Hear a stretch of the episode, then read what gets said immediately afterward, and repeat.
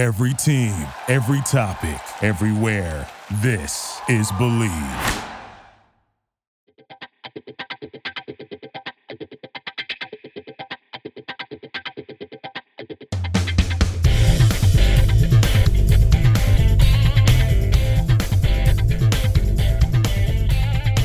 Welcome back to Bleav in Softball. I'm your host, Jenna Becerra. Summer softball continues, and so do we.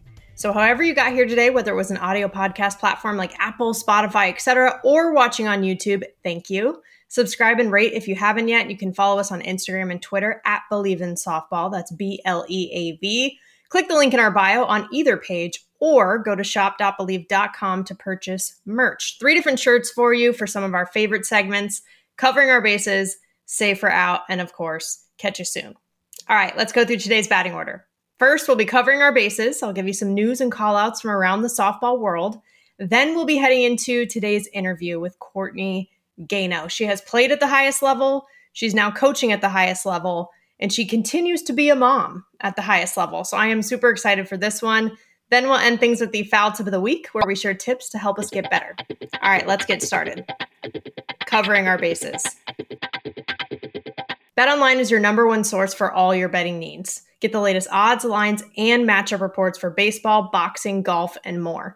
BetOnline continues to be the fastest and easiest way to place your wagers, including live betting and your favorite casino and card games available to play right from your phone. Head to the website or use your mobile device to sign up today and get in on the action. Remember to use promo code BLEAV, that's B L E A V, for your 50% welcome bonus on your first deposit. BetOnline, where the game starts.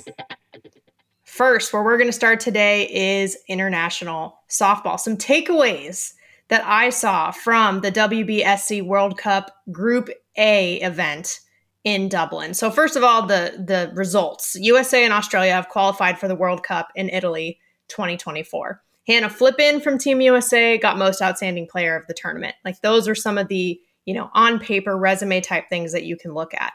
But some takeaways in addition to that that I thought were interesting, I want to share with you. So, first, just looking at the USA talent, you know, it struck me in the final game that they played against Great Britain when they sealed the deal to win the tournament and to, to punch their ticket to the World Cup.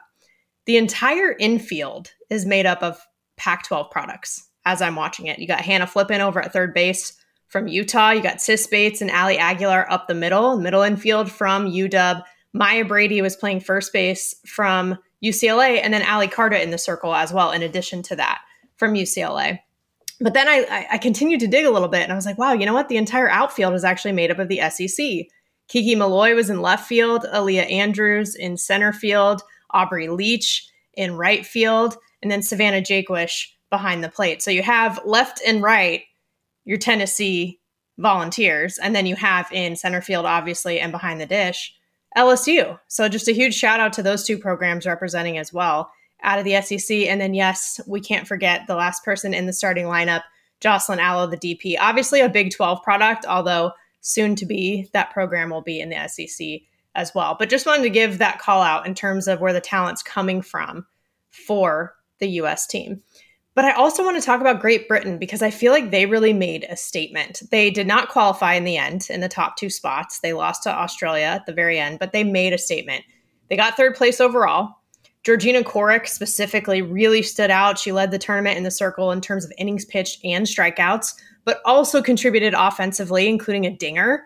And, you know, it just kind of is that flashback to her college career at USF. And we love seeing pitchers who hit. You know, I love that.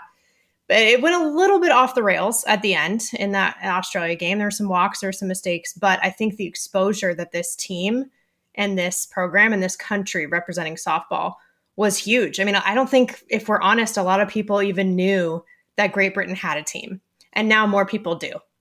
And that's a win in and of itself. And again, I said this last week, but credit to the leadership of head coach Tara Henry coming from that UCLA background and softball here in the States. But, you know, they got wins against Australia earlier on, Chinese Taipei, they mercied Ireland right? And Australia and Chinese Taipei team are, are top 10 world ranked teams, right? So it may have come off as quote unquote upsets to a lot of people because Great Britain currently does not sit in the top 10 with the world rankings.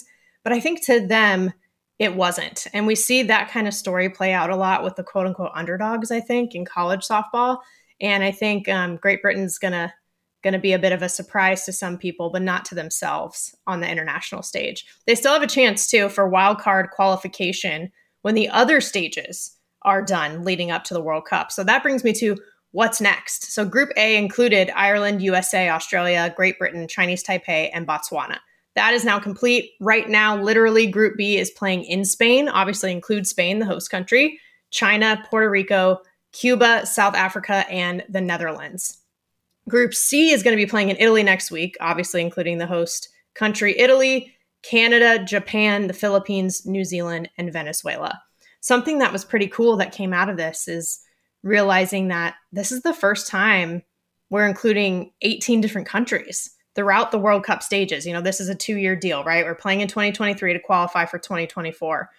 And every single continent outside of Antarctica is represented. So six out of seven continents playing softball. I think that's pretty cool. And Coach Tar actually has been tweeting out some interesting insight. I think good insight into the growth of the international softball scene, as well as what are the goals from here. So I recommend actually looking at some of her recent tweets. But one thing she pointed out too is, you know, 2024, we're going to have eight teams in that World Cup. Women's soccer has up to 32 teams, for example. So that is just sort of a marker for where we're trying to get. We'd love to grow to be that big. And the fact that Ireland was hosting, though, I mean, you look at it, all of these groups are being hosted in Europe. I mean, Ireland hosting Group A, right? Spain Group B, Italy Group C. I think that says something. Again, the European growth, I mentioned this last week too, is so huge for our sport and for future Olympics, I believe. And, you know, there were some weather issues with rain, but let's be honest, that happens a lot of places. We talked about that with Sammy Netling last week. I mean, even in the Big Ten, they're not the only ones with weather delays, right? So, yes, that happened a little bit there. And they're playing on a soccer field or football uh, in Europe. The conditions were a little bit different in that case. You know, you're playing on a different type of turf. There was like basically what at least Americans would call this like mini castle in the background. So the skyline was pretty cool from where they were playing. Ultimately, of course, like the more softball fields we can have built, especially in these European countries that are used all the time, the better. But I think the the big takeaway here for what's next is that we're making moves internationally. And I think we have some good people in place like Coach Tar to help make that happen. Second, college softball in the summer. There are a lot of things going on. You know, first of all, we've been talking about some of the big transfers every week in in this show. Taryn Kern has made her decision. She is going to Stanford. Big Ten Player of the Year and Freshman of the Year top three finalists for National Freshman of the Year. And she ended up being the number two overall in the NCAA in terms of home runs, only to Kiki Milloy, who, by the way, got to play more games going to the World Series. So, just some background on how big of a get this is for Stanford, in addition to just her talent individually, the fact that what they're losing, Emily Young, the shortstop, Sydney Steele, the third baseman, and Emily Schultz, their starters at the World Series, are all leaving, and Taryn Kern is an infielder. In addition to that, something that people have pointed at a lot is not a ton of power. They're not leaving the yard a lot, the Stanford offense. Well, Taryn Kern had almost as many home runs herself in 2023 as the entire Stanford offense. So that is going to bring some of that pop and that threat to this lineup. Again, a Bay Area kid, too. You know, she's from San Jose. She's coming home. And she actually mentioned that in her statement as to you know what pushed her to make this decision and why Stanford felt like home. And we've talked about that trend. We saw that with Jordy Bahl going to Nebraska too. You know, these are some women who are deciding to be closer to home, closer to family where they grew up. I also have to talk about this how difficult it is to get into Stanford. Like the Stanford Daily article that I read recently, it talked about the class of 2026 and their process of admissions. And this would be Taryn Kern's peers, right? She's class of 2026.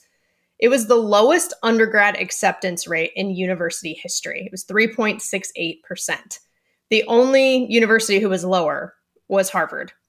So keep that into consideration. That's for undergrads coming in. But then just doing a quick kind of Google search, um, thinking about Stanford's transfer acceptance rate specifically, the first number that you see pops up is 1.7%. And that's using fall 2021 as an example. So just some numbers and some context to put into perspective, you know, why the transfer portal hasn't been a consistent lever that Stanford has pulled. But I have to give the credit to this coaching staff for finding the right fit. You have to be good at recruiting to be at a place like Stanford and to be able to recognize talent not just coming up through the ranks in the travel ball stage, but also existing talent on the landscape is huge. It's part of how the game is today. So, and she said it herself. Jessica Allister said she felt like Kern was also a fit in the clubhouse.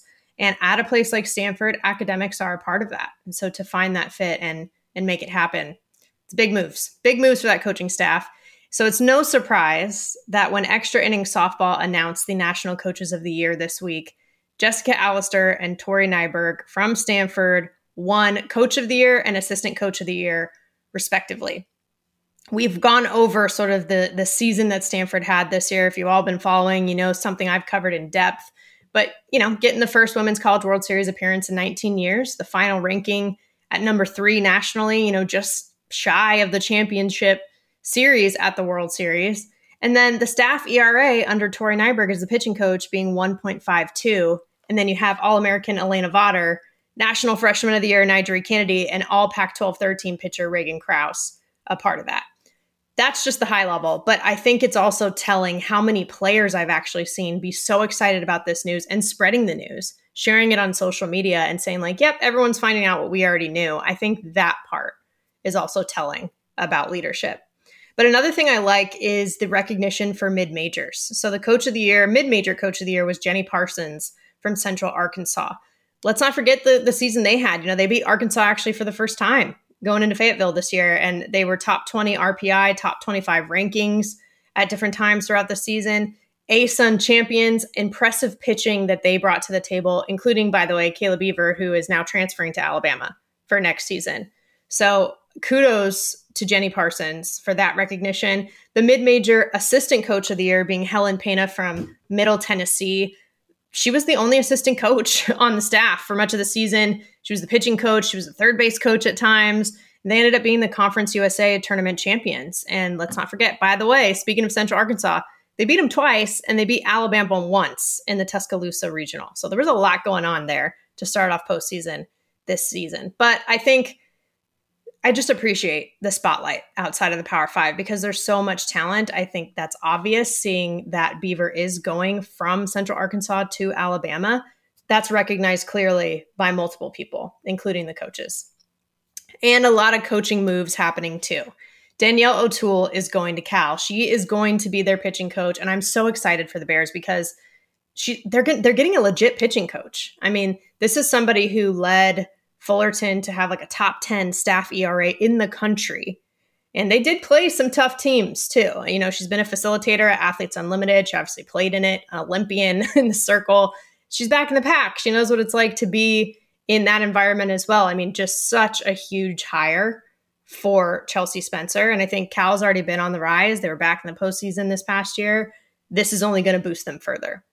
And then Danielle Gibson returning to Arkansas. You know, she's an alum. You all know that I love when alums go back home. She's known for the home run cycle that she hit, literally home run cycle, grand slam, three run, two run solo when she was there in college. And I think it's just such a cool legacy and something that's indescribable to go back to. Another one I want to call out is Jennifer Brundage being promoted to associate head coach at Michigan.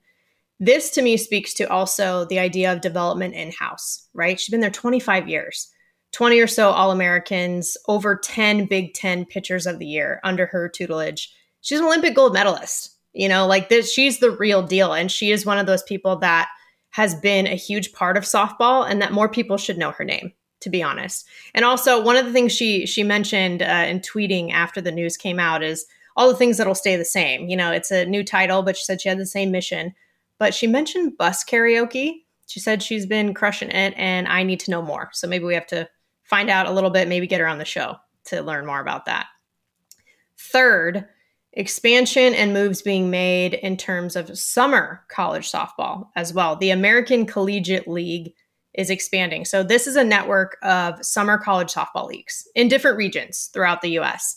Florida Gulf Coast League, which we've covered on this show before, Music City Collegiate League in Nashville, which we've mentioned here and there. And now they're actually extending to a couple more leagues that were recently announced. So the Golden Bay Collegiate League in Southern California, obviously for personal reasons, that's where I'm from. You know, I'm out here in California. I'm very, very excited for that. In addition to that, they just announced the Carolina Patriot Collegiate League in North Carolina coming as well. And more, I think, are going to be added These are leagues that, by the way, have some of the top college softball talent competing in the off season. And I've said before on the show how summer ball helped me in my college career to get better and to get those reps and all that sort of thing, but also to have fun, just from like a, a mental and emotional side of things as well. And I was just in different women's leagues and tournaments back in the day. Shout out to the Scorpions in Southern California. But this is actually a lot more structured and more invested in. And I think when you invest, you'll get the best. So I'm excited to see that continue. And we're going to bring it home with the Golden Mike Awards. Speaking of extra innings softball earlier, they also announced nominees for the 2023 Golden Mike Awards, recognizing college softball broadcasters throughout the country. A dozen different believers were nominated for various categories. I am so incredibly proud. Like, I'll list them off too, just so you have that context. ESPN's Jessica Mendoza, Amanda Scarborough, Danielle Lawrie, the SEC Network's Francesca Enea and Tori Vidales, Longhorn Network's Kat Osterman, my Pac 12 Network colleagues, Kenzie Fowler and Natasha Watley, last week's guest, Sammy Netling from the Big Ten Network, and then local broadcasters, Eric Lopez from UCF and Gray Robertson from Alabama. I am so, so proud of this group. It's such a great group of talent and just an honor to have had them on the show. And I will say, I'm also grateful to be nominated myself in two different categories. This is the second year that they've had these awards and the second time that I've I've had this feeling, which is pretty cool. You know, this year it is for Utility Player of the Year, which is apparently for multiple teams and multiple sports. So for me, some of you know I, I cover Stanford baseball as well as Cal softball, not just Stanford softball, the Pac 12 as a whole, et cetera. And I think versatility was really important to me as a player. And same goes for my work now. So in that sense, it, it really means a lot to me. Best local booth also for our work at Stanford with my partner, Troy Clardy. He has always been fantastic to work with.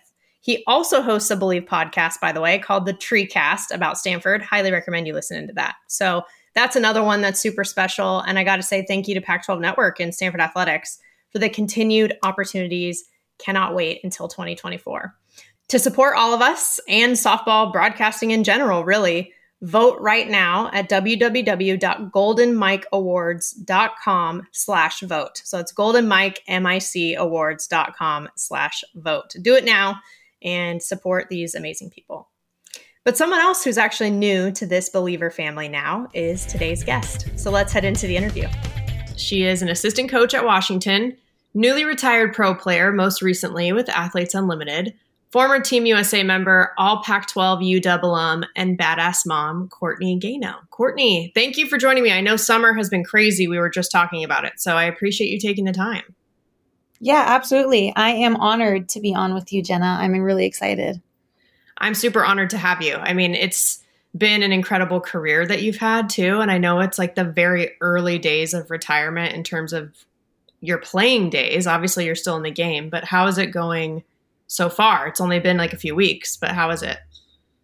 Um, I don't even think I've really had the time to like sit and process it, but I would say this is probably the best transition that I could have. Um, just like getting back into coaching and um, still being in the game. I think that makes the transition easy. It's not like I'm, you know, retiring and then I'm not involved in softball at all. So I'm really thankful for this opportunity and the timing of it. Yeah, I mean that's totally fair. It'd be really hard to kind of go cold turkey after playing your entire life. So yeah. I'm glad for that part. That, and I think that that's that's the thing. Um, like that transition period for athletes, I don't think it's talked about enough. But even after college, post college, and you're not playing anymore, and you kind of like just have to figure it out. It's like, oh, okay, my life completely changes, and um, I think it's hard for a lot of people. So I am really blessed with this opportunity to kind of like have, I guess, somewhat of an easier transition. Well, especially at your alma mater. I mean, it doesn't get better than that, which we'll get to in a bit because there's plenty to talk about there. But also just thinking about kind of the the end, quote unquote, of your playing career where you know, it was kind of a weird day, right? For AU, like the weather, there were issues with like air quality and all that stuff. So you guys didn't get to play as you normally would on that last day. But it seemed like you still had that moment of like putting your cleats on home plate and all of that. How was that experience for you? Yeah, definitely not what I expected that day. Um, I didn't really know what to expect, honestly, but it wasn't that. Um, but I still felt this sense of peace. And I think it's because I went in um, kind of knowing that it was it was kind of my last games and I went into every game with that mindset. So I really I felt like I had, you know, I don't know, gave it my all and played like it was my last time. I know it sounds so cliche, but I I didn't need that last game to f- feel complete with it. I had the people that I loved around me. I had my family there, amazing teammates, and they did a very very special tribute video um, to my dad and to my career. And honestly, once that was played, I was like, I was just felt so content. I was like, this is this is right. This is the right decision. I feel good about it. And I was so glad that I decided to play this last little season. It was a short season, but it was honestly what I needed. It seems like it was such a great way to end, you know, and I I'm very happy for you, like you said, that you felt content because that is not the case for a lot of people, right? Like to be able to kind of make that decision on your own and to feel that peace when you do make that transition. So that's really special in itself. Yeah, I agree, Jenna. I think that a lot of times we don't get to choose when we're done with something. And so the fact that I got to have that choice and have that opportunity, I feel it was a really special thing and I'm thankful for it. Um, and I think like playing with that piece and feeling content, it helped me as a player because honestly, these last few years, I haven't been playing up to my own standard. And I, and as a competitive athlete, that's very hard to do. Just emotionally and mentally, it was a hard thing to kind of wrap my head around. Um, I was getting performance anxiety, just like all these, all sort of th- sorts of things that I did not think that I'd be facing when I'm 28, 29. Um, and, you know, I think that's the challenge with sports, and that's kind of the beauty of it and the beast of it. Um, we play a sport that is very difficult and is based on failing, and I don't think it ever really gets easier. We figure out ways to deal with it, but definitely the last couple years um, i was not necessarily happy with my performance and it was probably not allowing me to be my best self even just on the field with my teammates um, they could tell that I was always pressing and whatnot. So I got a lot of feedback this season of just like, it is so cool to see you on the field being happy again. And I think that meant, honestly, that meant so much to me because I felt it like, and I was able to play freely and just to feel that. Um, I'm so happy that I was able to end like that because it's no fun when you're putting pressure on yourself and whatnot. So it was nice. Of course. Playing freely, I feel like we talk about that, right? Like how that's the goal and that's you, it just feels better, but it's almost like it's like if you know you know because if you if you ha- have had that feeling before it's like hard to describe but if you've if you've done it it's like that's all you ever want again but it's hard to do because you do have to like quiet down all the anxiety and i definitely went through that in college for example so i can totally relate to you there yeah definitely i remember um, danielle o'toole telling me when she was going, you know, she got to kind of choose when she was going to retire, and she knew going into um, last season that she was going to be finished, and she performed very well. And she was talking about this sense of peace that she felt, and it definitely wasn't relatable at the time, but it did stick with me. And this past season, she was a facilitator, and we had just good conversations. Conversations, and she kind of said like, "It feels good to play peacefully, doesn't it?" And and it was a relatable thing for both of us but i couldn't i didn't understand that feeling until i got it. Yeah. Right. Right. And it is funny how then the performance ends up being better anyway without even like you thinking about that specifically. It's just that you feel better so then it ends up being better that way. Yeah at the end of the day when you're playing at this level you're absolutely physically capable of all these things and you've put in the work and we know that we belong there and i think it's the mental space and the emotional space that we're in. Um, and i wasn't in a great space for a long time and i guess i'm thankful for that in a way because i don't think i'd really be able to appreciate this last season. Um, you know it's it's like you have to see darkness to know that there's light you know it's kind of that type of thing. Um, so i am thankful for you know the lows and the highs. That's very true. Because you're right because how do you appreciate it if it's all all you know? But we i say this all the time too we did you're right we chose a sport where it's like we made this really hard on ourselves. Why did we do that? But sport? I don't know. But you know what? I i love softball because i think that this sport teaches you so many things about life i mean people ask me like how did you get through this and this and this and it was like it feels like i was kind of prepared through my sport um, because you figure out how to get up after you fall down. You figure out what to do after, if you want to call it failure. Um, and so, yeah, a lot of times I'm like, man, this sport teaches you so much about life as long as you let it. So I, I mean, I think we, we probably did choose a hard sport, but also a great one.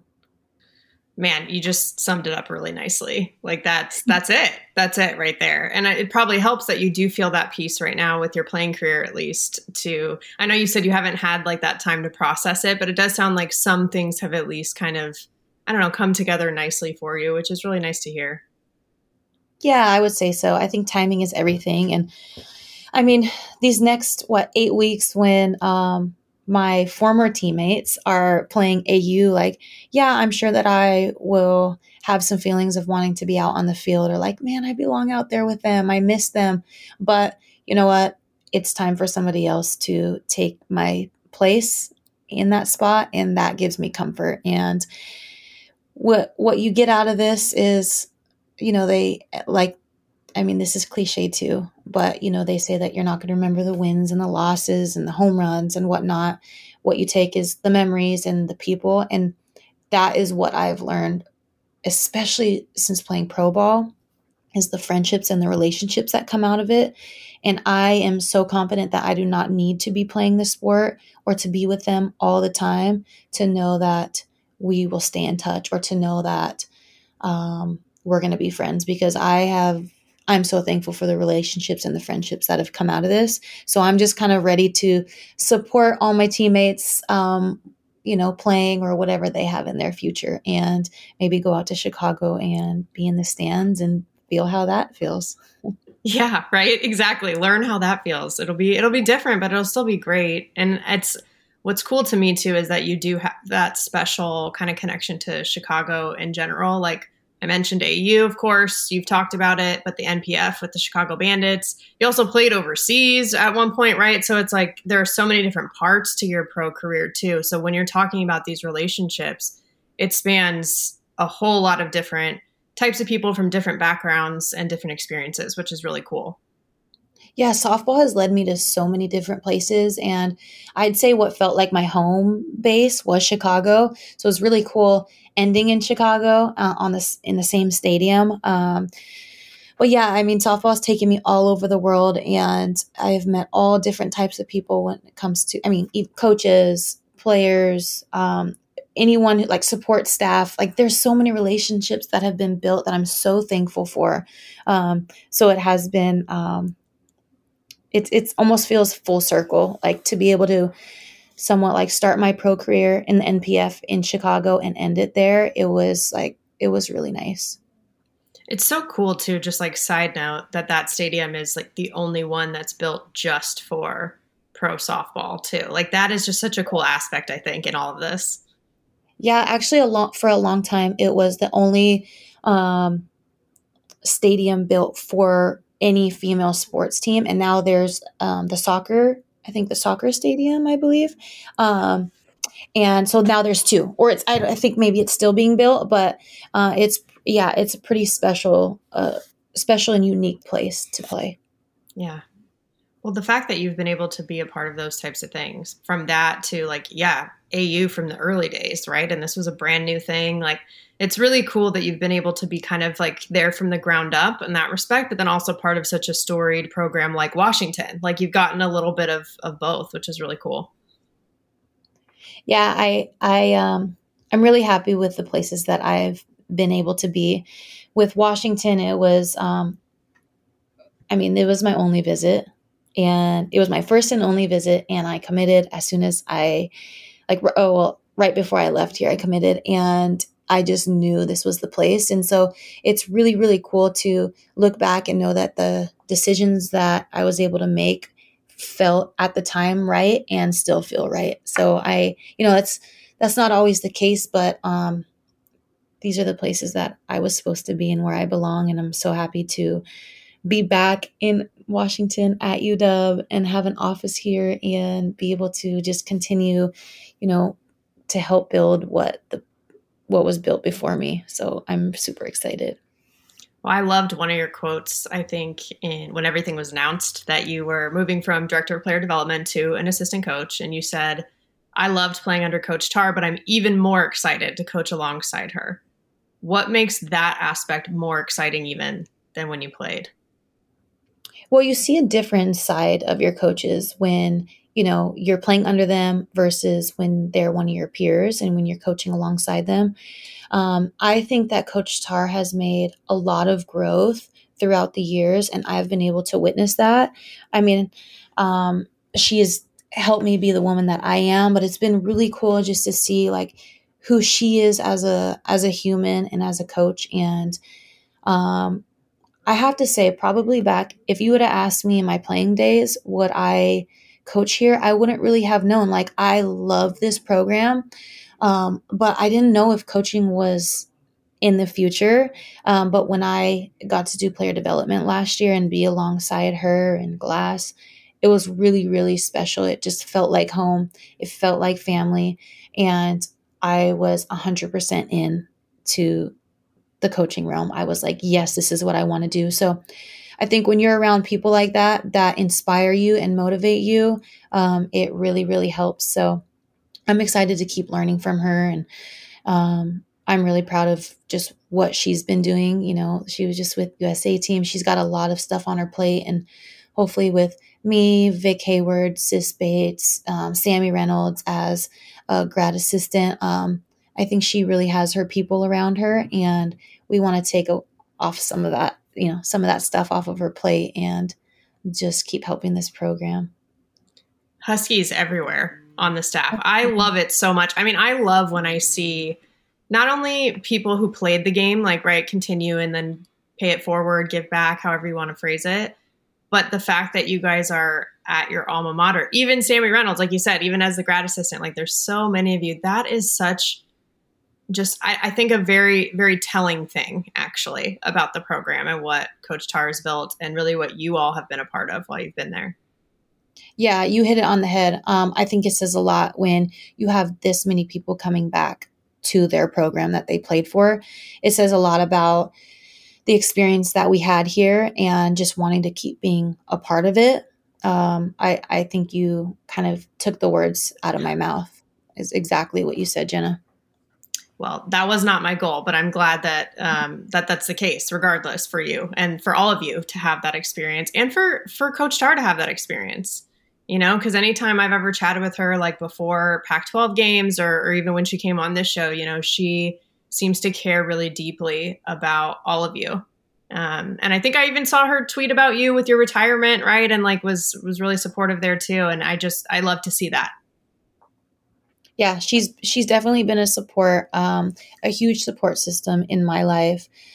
Um, I remember I used to like call her every week. We would do our weekly phone calls when I was in high school, um, when we were allowed to do that. And um, just since then, I think that that relationship has built, and it's so cool to see this come full circle. So I've definitely felt supported, and I think that you know, especially after becoming a mom, these are the type of environments and places that I want to be, is where I feel fully supported and I can be myself. I can bring my son at times. Um, I can, it's just a, feels like a family atmosphere. And that's what I need. That's what I got from Athletes Unlimited also.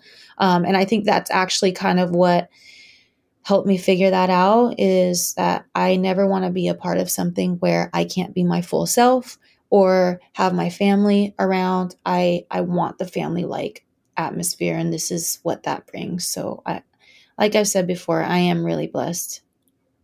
I remember seeing early on with Athletes Unlimited so many of the other women posting photos like with your son and like just supporting you as a mom and being very impressed by you too just being like wow she really is doing so many different things and wearing so many different hats and just still like a, a badass and everything, you know, like as a mom, as a player, as a person.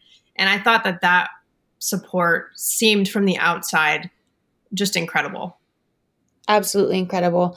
I came my first um, AU season. I kind of came in not knowing what to expect, but I had been living by myself with just Gregory, and Gregory's dad was overseas playing basketball. So it was one of those things where like I didn't feel that support very often.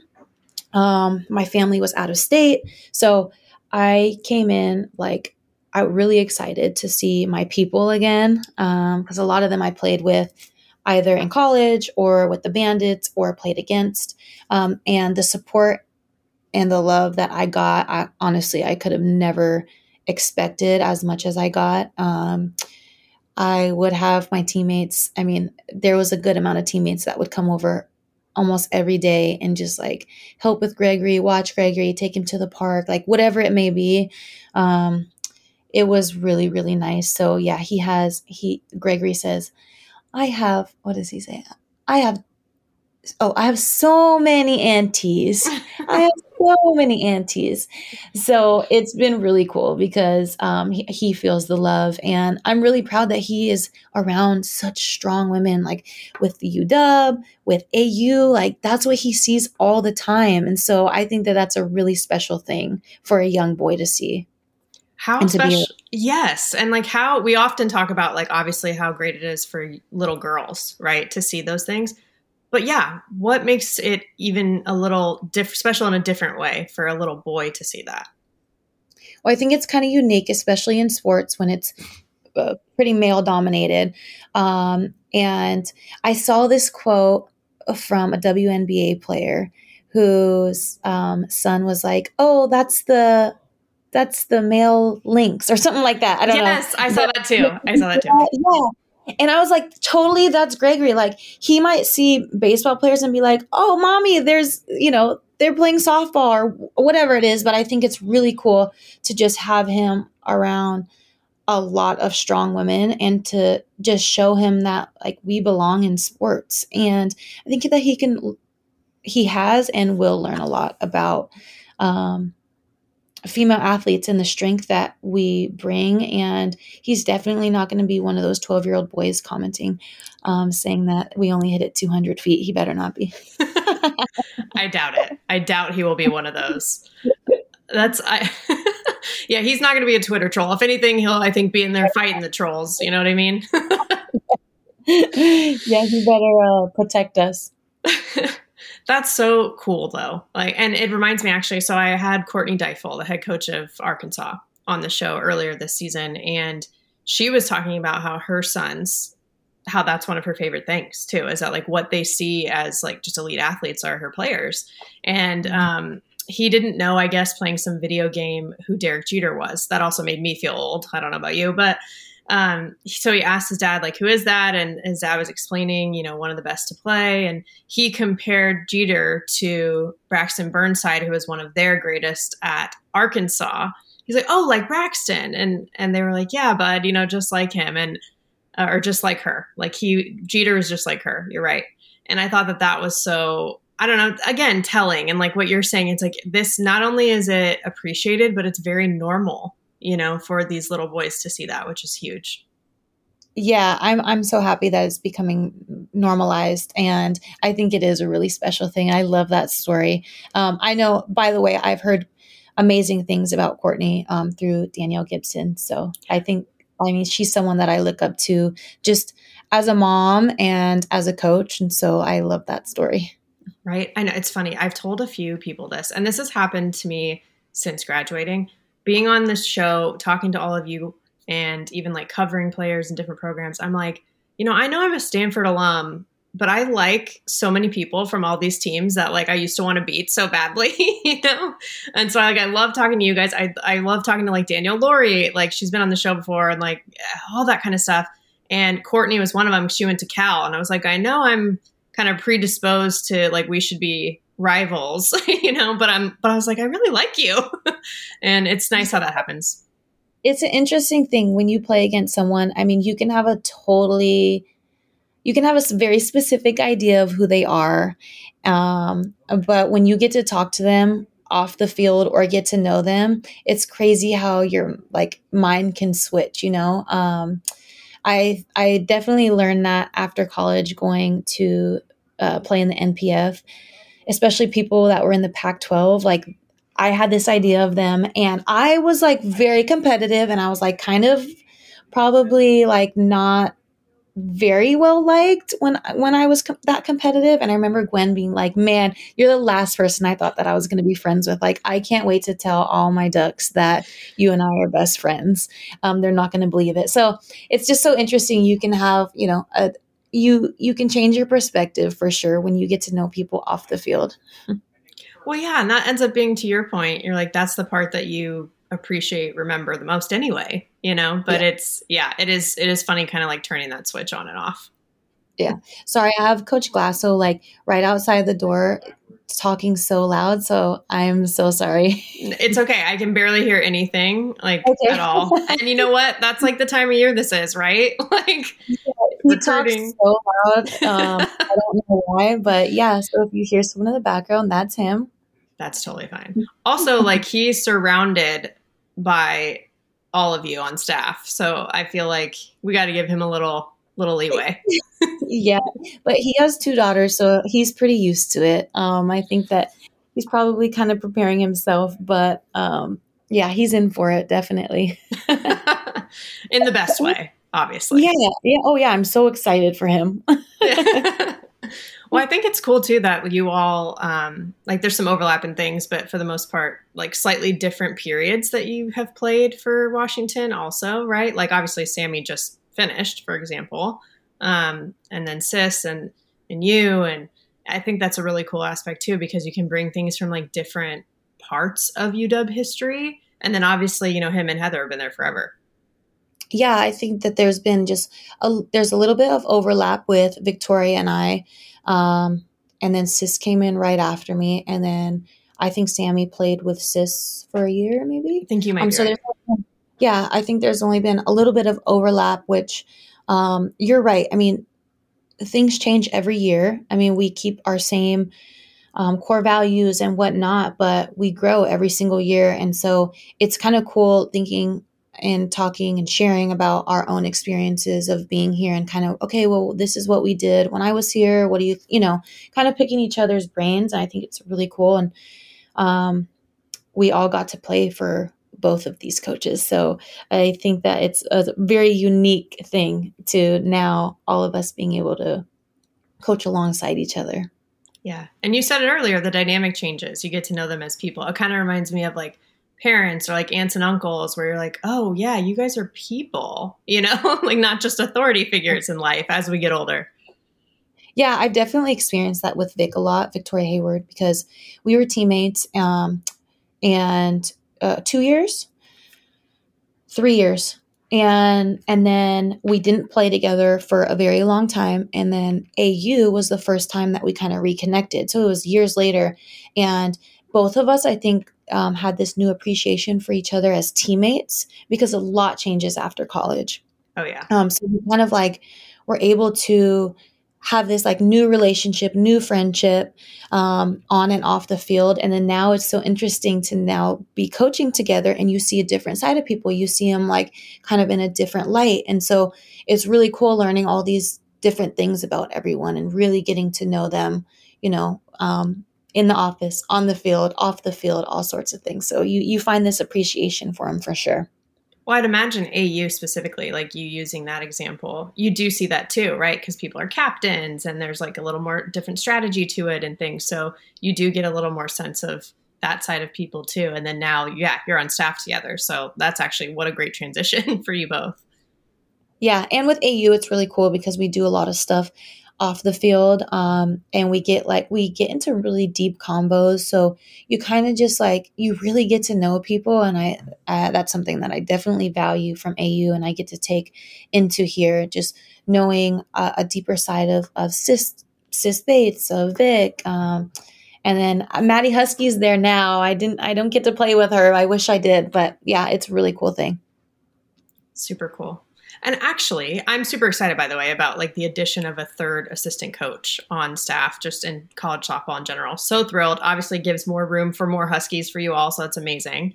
But I don't know if everybody understands like what does a director of player development do, and like how is your role going to change now as an assistant coach? Can you explain that a little bit? Because that didn't exist when I played, right? Which is a long time ago. But yeah, it was actually a new thing for us last year. Um, and we are kind of trying to figure out how we can best utilize um, director of player development. And what I did a lot last year is, you know, we have everything to collect data. We have everything that you can imagine. But now, what do we do with these numbers? You know, the coaches are they have a lot of different roles and jobs and not necessarily having the time to just get through this data and how can we implement it. And so my role was to figure out okay, let me look at these numbers and let's figure out how to really develop everyone in different areas and then can look at video and scouting and whatnot. And I think the hardest part for me was not being able to like actually coach. Mm-hmm. Um, and I think that's actually what helped me figure out like, hey, I really want to be more hands on and get into coaching because it was so hard for me to just not not say anything when it came to the coaching side but it definitely this role for player development i think it does bring a lot of value um, and is going to help our program a lot. And we're very lucky that this is funded and that we get this opportunity. And to be able to bring Sis on is huge for us. Huge. Well, this is why I am so glad I asked you this question, just because we talk so much about, you're right, all the data, all the information, but it's like, yeah, but if you don't really utilize it or understand it, or, you know, then what good is that really? So, like, to actually have that focused person looking into that, I think makes a really big difference because we see the game evolve every year, it seems. And this is playing a role in that. Yeah, absolutely. And, you know, I think, you know, softball has been really growing and we're getting more of the technology and more to more of the data um, analyzed. And I think that this is definitely um, big for a program like ours because, I mean, it could be something as simple as okay, well, let's get her on a bat speed program, or let's get this person on this sort of program, and just getting specific things for specific players um, to just help develop them and help grow them and, you know, get them to be the best that they can be. Um, it's really big, and I think it's going to be a game changer for us. Absolutely. It's tailored, right? Like it's not this cookie cutter approach to everybody. And we talk about all the time in the setting of school with kids, for example, how like, yeah, it's better really if they can have a little bit more of a tailored approach with their teacher, et cetera. And it's like, well, that's kind of the same concept here with coaching. Yeah. Absolutely. Yeah, everyone is different. Every single player is different. You can't have the same exact plan for everyone. Everyone learns different. Everyone's bodies are different. They move different. Um, and so I think that this definitely brings that aspect of it. And um, you get to, you know, have these tailored plans for everybody. It's so, it's important in our game. Like, I mean, no one is the same. No one has the same swing. No one has the same body. And you have to kind of appreciate that and find value in that and figure out how can you make each player individually the best that they can be. So then we can all be the best we can be, you know, together. Yeah. And the mental side too. I will tell you in what was it?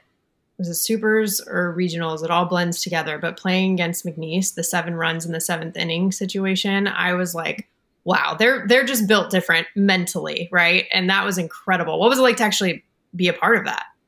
Oh, I I can't even describe it. It's like I can't even describe it. It was magical and I can't even say that I'm like so shocked or surprised, but to see it actually like come to fruition, to see it like it be real was so incredible for our players and our program. Um, yeah, it was a crazy game. And, you know, it just the side of me that's human is looking into the other dugout and like that is that is really tough pill to swallow for McNeese and they came out and played their butts off and performed so well. Um, and then, you know, I of course I'm so proud of our girls or for our women to not have given up and to kind of just like figure it out. Things were definitely not going our way. And, um, and then they started to, and we grew on that. And that doesn't just come overnight, you know, that starts now in the summer that starts in the fall when we're grinding and you figure out how to play together and what each other needs so it was really really cool to just see it all come together I've, I've said this on the show before but i really want to tell you because you would appreciate this um, especially is i was on the phone with my dad while watching that game we were just chatting and um, you know uw was down by six right like at the end and uh, he was like, you know, though, I forget who was up to bat. It could have been Sammy. It could have been somebody else. I can't remember, but one of the veterans on the team. he was like, you know, I feel like every time you ever played against them or every time I've watched them play, though, like they never have any fear in their eyes when they're up to bat. And I was like, yeah, you know, you're right, dad. Like, that's true. I, in my head, I was also like, that's quite a mountain they have to climb right now, you know, but you're right. That's true. And then it's not even like he was trying to predict it. He was just pointing out something that felt like a core part of the UW program, you know? Yeah, I love that. And I kind of like saw that feedback on Twitter. Um, I forgot, I think it was Haley Cruse that posted something like, none of us are surprised by the Huskies. We've all been here. And I, I honestly didn't even realize that that was like a reputation or an idea that people had of us um, so that was really cool to see. It was just that that we don't give up, and it was cool to hear um, because that's kind of been our mindset. And you know, in the box, it's kind of one of those things of like, bring it, like. Yeah.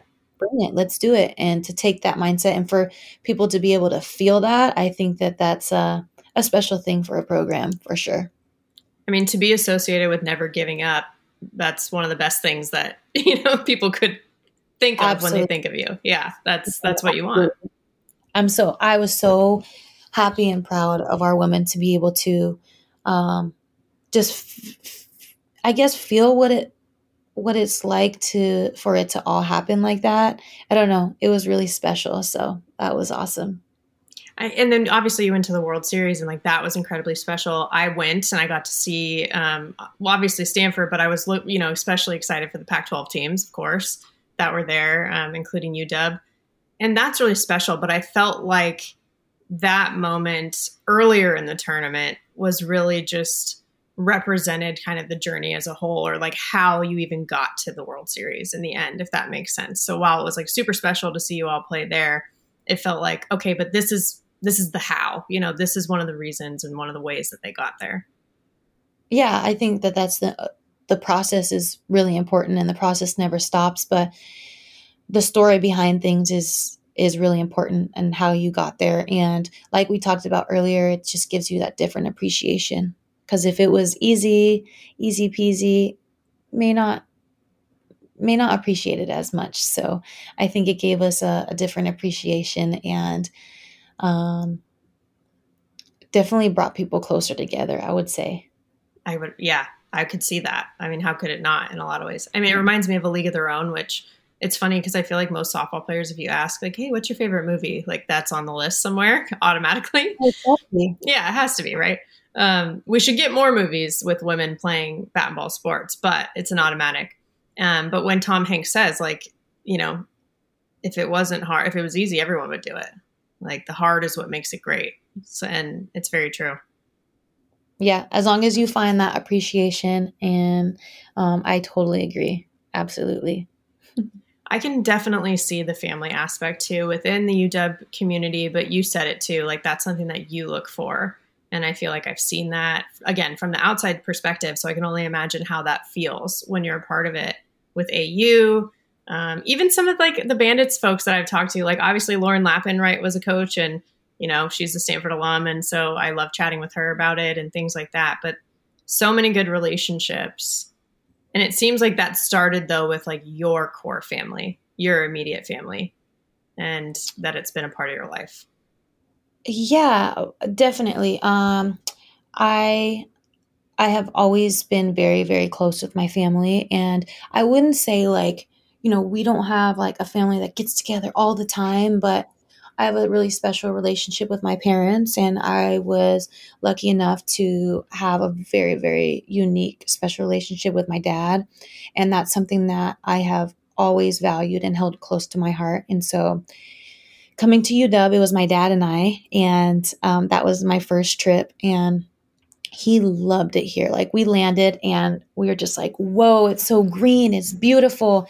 And I know that he felt really welcomed by Coach Tarr, Glass, um, Taylor Smith, who was, I think, a freshman or sophomore at the time.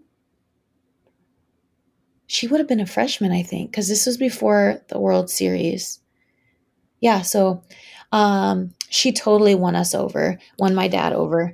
And to this day, we talk about the conversations because he whispered to her, She's coming here. Yeah. I'm like, Okay. Um, and I think from that point on, it just like, it felt like family. And I, I talked about this little like story before, but um, Coach Tarr has really taken care of me, and she's always made sure that um, that I, that I was taken care of off the field, not um, not just on the field. And she had a really special relationship with my dad as well. And when he got sick, I brought him up here, and you know he he was only up here for two months before he passed. But Coach Tarr was, um, besides me, Gregory and Gregory's dad, was the last person to see him. Mm-hmm. So one of like that is to me that says everything and those are the things that I will never ever take for granted. I'll never forget and I'll always appreciate. So definitely like I just feel like I'm in the right place. Um, and and that's the things that uh, you can't you can't find everywhere. And you know, in this life, that's what I want is the people around me that support me, love me, and vice versa that sorry i don't want to get like too deep but no. it's just those are the those are the intangibles that you know you don't find in many people in many places and i'm just so fortunate to be in a place like that a lot of the stuff that matters the most is deep you know and i it, it's true and i think you're a great example of that actually and the story that athletes unlimited did recently on your dad and your son who's named after him was so beautiful too. Like I loved reading it and it, you've been very, I think, inspirational for a lot of people in a lot of different ways and your whole family. Like I remember I said like Coach Tarr was kind of tweeting about you. I remember her saying, I love this family. Like it wasn't even just you, it was your family as a whole. Yeah. Um, uh, first of all, AU, um, Savannah Collins wrote that. She did such an incredible job and she spent a lot of time just getting to know my story. And we cried together and all sorts of stuff. And the video that came out um, was absolutely incredible. So I'm just happy that um, I've had people to support me through the journey and even telling my story. Um, sometimes it's like, hard for me to tell it myself, but you know, for to have amazing people to want to help me share it because I know it is relatable for a lot of people. There have been uh, many people that have reached out, and you know, it's a crappy a crappy thing to be in this group where you can relate to to these kind of things, you know, of loss, but it's also a really special thing. So I've been fortunate fortunate enough to be able to use my platform um, to be able to share real things. Yeah, because it is a very real thing. Exactly. It's not an awesome thing to have to go through, but it is nice to have people to do it with. But it's just very real, very mm-hmm. real. It's life. Yeah. It's yeah. life. And life is, it's not an easy journey and we all go through things. And so to be able to, you know, be vulnerable and share those things and be real about it um, means a lot for me and hopefully others. I've seen you post a lot about the significance of the butterfly also mm. and that's related to your family as well right?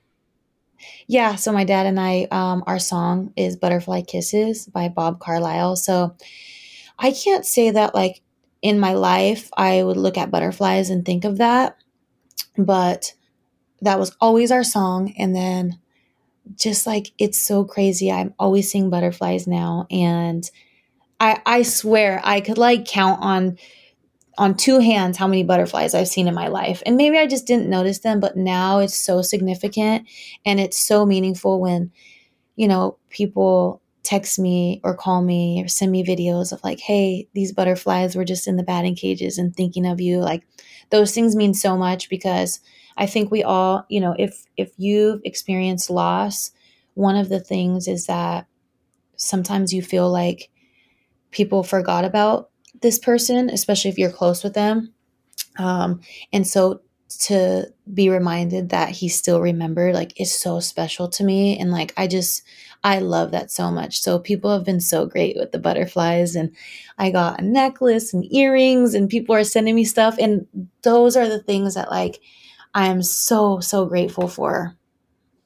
That's really really nice. That's really sweet. And you're so right about loss. Like in that i haven't experienced exactly what you've experienced but losing just other people in life you're totally right. It's like you're like, well, I haven't forgotten about this. I'm never going to forget about this. So when other people remember, it's it could be the smallest thing, but it is so meaningful. Yeah, absolutely. Yeah.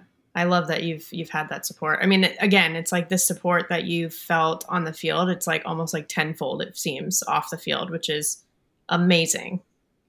Yeah, and and it goes back to where what I said earlier is like I know that um, these friendships and relationships that I have with my teammates go far beyond the field. And so that's not something that I feel like um, I like, there's not going to be a hole there because they're there. And um, that's definitely like, of course, I'm going to miss being on the field with them, but the relationships off the field are so, so much more important. Oh, yeah. Oh, yeah. And you're right, it's never going to go away. It's like almost, it's funny with teammates too. It's like even if you wanted it to, not that anyone does, but even if you wanted it to go away, it's just so special. There's nothing quite like it that it's not going to. No, it's, it's, I was talking about it the other day. It's such a special thing to be with all of these women, to be competing for one thing, like working so hard together day in and day out, especially in college. Um, you're with each other all the time grinding and you are working towards this one goal. And when in life after this do you have that? Like it's so unique. And so you share this forever with these teammates, whether you're best friends with them, whether you talk randomly, whether you may not talk to them, you know, maybe you see them at alumni weekend, but you all share this very, very special, unique experience with each other that you probably won't ever get again in your life. And I think that's what makes it so unique they see every part of you. You see every part of them, like good, the bad, every single day. You know, like they start to know you so well. Yeah, it's crazy. I mean, there were some people I hadn't seen in years that came out to the World Series, for example, and it was, it was just still special. It's like it was like no time had passed. A lot of time had passed, but it felt like none at the same time. It was just so hard to describe, but I totally agree with you. Yeah, I think it's cool to see see people that you um, like weren't very close with in college and then you get to reconnect with them and you kind of like find a new appreciation for them. I, I don't know or like get to build like a different relationship with them outside of college. Mm-hmm. i've experienced that a lot. Um, you know people i i should have probably gotten to know better and then you know post college you you, you see each other and then you have these like deeper conversations and you're like wait a second why didn't why didn't we get this deep in college? You know you're just but you're just more grown up and you're not kids anymore. Yeah. so yeah i think that that's a um that's a unique experience in itself and how fun to see them at the world series. That's special. So cool. I mean like the best. And it had been a while for us right? For like the stanford alumni base. So it was the best. I can only imagine what it was like to be there with you know on the field with washington too in so many different ways. It's yeah there's nothing quite like it. We felt your guys' presence. Let me tell you that. but yeah, everyone was excited. Yeah, you guys showed up, and I can appreciate it. I, I just love seeing that honestly from all the the teams too. Like it, it really is just the environment in Oklahoma City is so unique and special. Yeah, it was it was uh crazy this see this uh, last season. I just think the fact that it's been growing so much and I don't know. I mean, the last time I was there was 2013, so it had changed a lot, but wow, it was just incredible to be able to be on the field and like just looking around, see how many people were there, how vibrant it was, and just how loud it was was so special for our sport. Yeah. Whatever color that they were wearing, whoever they were rooting for, I agree. It was just really a cool experience. Totally. It's like people care and are invested this much. Yeah. I agree with you. Well, I think before going into our, our wrap up, because um, I guess I have to do that eventually with you. Um, but I, I, also think it's cool because your dad was a football coach, right? So he was in coaching as well. And now you're into coaching. But it seems like you also kind of had your own calling, it feels like based on how you described, like you were really itching to coach this last season, for example. So it seems like a really cool way. I mean, you tell, I would love to hear how you feel about this, but seems like you have that connection with him, but you also have your own connection. And that seems like a very strong thing. Yeah, I grew up with him coaching and um, being on the field with him. And so, I mean, of course, like that's kind of always what I saw. And he, after college, he kept telling me, Hey, I see you coaching alongside Coach Tarr. Like, why don't you coach at UW? And, and I was like, Oh, like maybe someday, not right now. No, no, no. And then I got a little, um, I did a little, a stint with Northwestern for a season, and that was really fun. And then I continued my playing career and whatnot, and it still felt like mm, I don't know if coaching is in my near future. And then last year, when my dad got sick, before Coach Tarr even knew he was sick, she called me. She was like, Hey, you know, we're opening up this player development position. I think that this could be something you'd be really great at. And I was like, You know what? It's really weird that you say that because I just moved my dad up here, and um, so I, I'm definitely going to be in the area in close proximity, and I think that that would be really good for me. So I was able to bring him to some practices. You know, sometimes when he would be doing chemo or have an appointment, I can go over to practice, and they were very, very flexible with me and my schedule. And I ended up just having to take care of my dad um, during the fall and um, during like the holidays and stuff. So I was kind of MIA from UW for a bit, but I knew that they would be understanding of that. And so it was just so interesting that he did get to see me like at practices and stuff. Um, and then, you know, this position opened up and it just like felt so right. And it's really cool. Just, I don't know, the timing of it is crazy. And I know it's him. Like, I know that him and God like just led me to this and this is where I'm supposed to be. So it to me it's I don't take it lightly and I know that I'm making him so proud and without like, you know, I don't want to get emotional or get too deep with it, but it is a really special thing because I I want to continue his legacy and what he's known for as a coach is just caring for his people, caring for his players and um, I want to continue that. I, I want to be that person.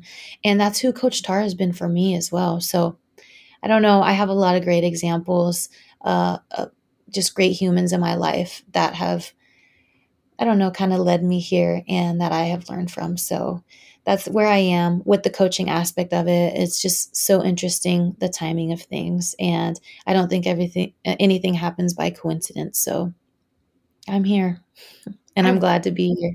Yes, I've heard you say a few times now that you feel like this is where you're meant to be. Or like something in the past, you're like, yes, that's where I was meant to be at the time, and this is where you're meant to be now. And I think that's really that's really special too to feel that because uh, not I don't know if we always appreciate it in the moment, you know, when that's the case, and it seems like you do, which is really cool. Yeah, a lot of times we can look back and and find appreciation for it, but right now I'm 100% I know that this is this is the place, this is it. And it gives me a sense of comfort. And it's hard to find that sometimes, you know, comfort in tragedy. And I really try and search for it. And it's definitely a comforting thing um, to know that this is all happening and that um, I know, I believe that He can see what's happening and that he's watching over me and and guiding me through this and like i said i've had great examples so i know that i'll be guided um, you know, as a technically a first year coach, as an assistant coach, um, there's a lot to learn, but I'm confident that I'm bringing the the human side of it, and I, I think that's the biggest part. I'm so excited to to watch you this coming school year season and just what you do from here on out because you're far from done. You got a lot ahead of you, and I'm super excited to see it. Thank you, Jenna. I appreciate it. I have no idea what the future holds, but I'm really really excited to see um, just I don't know what's to come, and I'm super excited to be part of UW and this staff, and um, and to have opportunities like this with you. So I don't because I don't know if if we would have been able to really connect otherwise. So I appreciate you doing this and what you do for our sport and um, growing our game. I appreciate that, and I appreciate you too. That's one of my favorite parts of this. Actually, is getting to to kind of build these connections and I don't know. It's I know it's one of your favorite parts too of the whole sport. Yeah, absolutely. this will not be the last time we talk. That's for sure. yeah, exactly. Well, I will wrap it up for now, like I said. And everybody that comes on the show, I play a little game with them. Uh, it's called mm-hmm. Safer Out. it's easy, okay. don't worry. So I'll, okay. I'll bring something up. If you like it, if you agree with it, you call it safe. If you don't like it or you don't agree with it, you call it out. Okay. Yeah, you're just the umpire, basically, right okay. okay. Well, that, that's the hardest job. Okay. I know it is. That's true. I, I always make it seem easy, but you're right. That is the hardest job. But okay, so first one is wearing glasses while playing, safe or out? Safe. Well, I knew the answer, but I wanted to hear your explanation because I know that you do that. Safe, but I would wear contacts if I could. They're just really uncomfortable. Mm. But when it's raining, out. Right. Oh, it's yeah. raining. I'm like trying to have like little windshield wipers. So, um, yeah. So it's uh sometimes they like fog up too, but it's fine. It's fine. Yeah, that's so true. I always forget about that. I've knock on wood. Maybe after this, I'll need to get an eye test and have to get glasses. Who knows? But I haven't had to wear glasses in life. But it's so true. Even like with sunglasses, sometimes when I've worn them during games, you know, it can get like sweaty, and so I can't imagine yeah when it's cold outside and like you're hot and you're you're sweating and they start like fogging up right here it's happened like in the middle of an at bat and i'm like time please please please. Like please say yes. But we're gonna say safe. Yeah. Well because you want to be able to see the rest of the time which is fair. Yeah, yeah. yeah. it's important so safe. Yeah. Okay. That was the first one.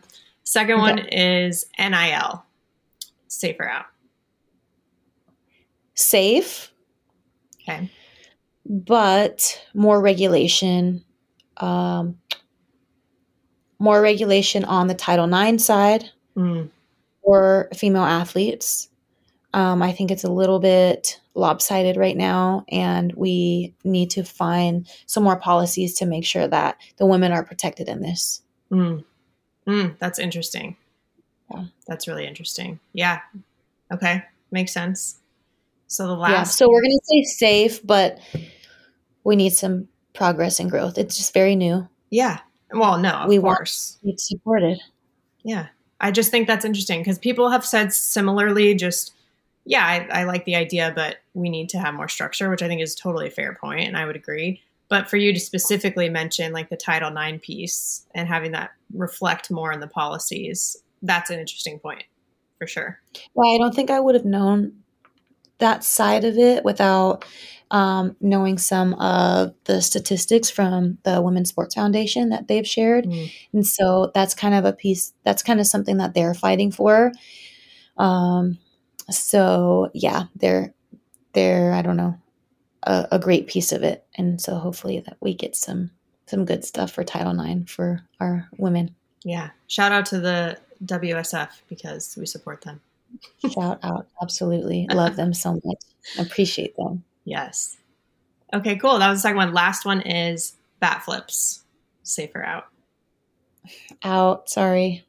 You don't say sorry? maybe not like, maybe like subtle bat flips, but like uh, maybe depending on the situation. If it's like huge game winner, okay. But other than that, probably out. Mm. It's just not my style. Other people can do it, but I'm not going to do it. Yeah. And that's, I mean, I tend to align with that too. I'm like, I don't know if I ever, I've also had people say, and I agree, I'm like, I don't know if I ever hit a ball like that far where I was like, yes, I for sure know this is going out, you know, to where I, I'm like, yeah, I'm comfortable just doing this. It would be so embarrassing, you know, for it not to anyway, let alone like, yeah, just stylistically. yeah. I, yeah. I, some people can do it. Yeah. Depends We're going to say out. Like we said earlier, everyone's different. Yeah. Fair enough. Fair enough. Well, thank you again, Courtney. This was great. I really appreciate it. So excited to see you guys this season and everything else that you're going to do. Um, but this was really nice to get to connect right now in the summer. Yeah, I had a great time. Thank you, Jenna. There are a lot of things that Courtney said that resonated with me.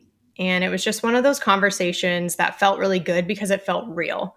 We talked about that a little bit actually after we stopped recording, and it meant a lot to me that she felt that way too because that is really the goal. You know, that's what I want this show to be about, not just for me, not just for all of you listening, but also for the guests too. So, with that, let's transition to the foul tip of the week. This week's foul tip is about accepting help. One of the things that stood out to me with Courtney is the support that she's had over the years. She talked about her teammates and Athletes Unlimited, her college coach, now boss, Heather Tarr, her family as well, right? And it just makes me happy when people have that kind of support because we all need help sometimes. That's just life. And some people don't always get the help that they need. And that's something that we need to continue to work on just as humans and as a society. But there are also times when help is available. But why is it that it's still so hard for us to let other people help us in those moments?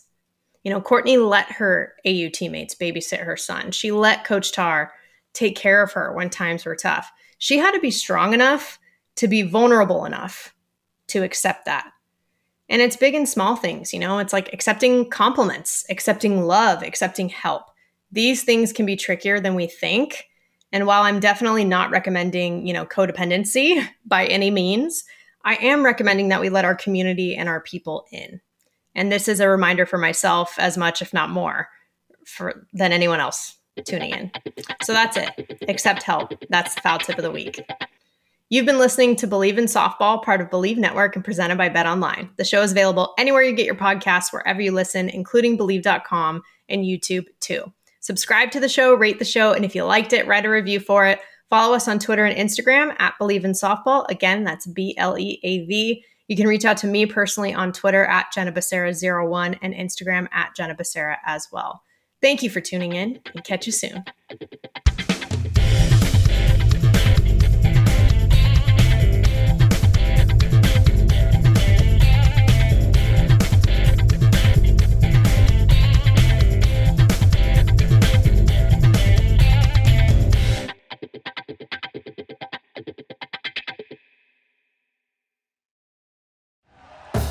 Thank you for listening to Bleav. You can show support to your host by subscribing to the show and giving us a five star rating on your preferred platform.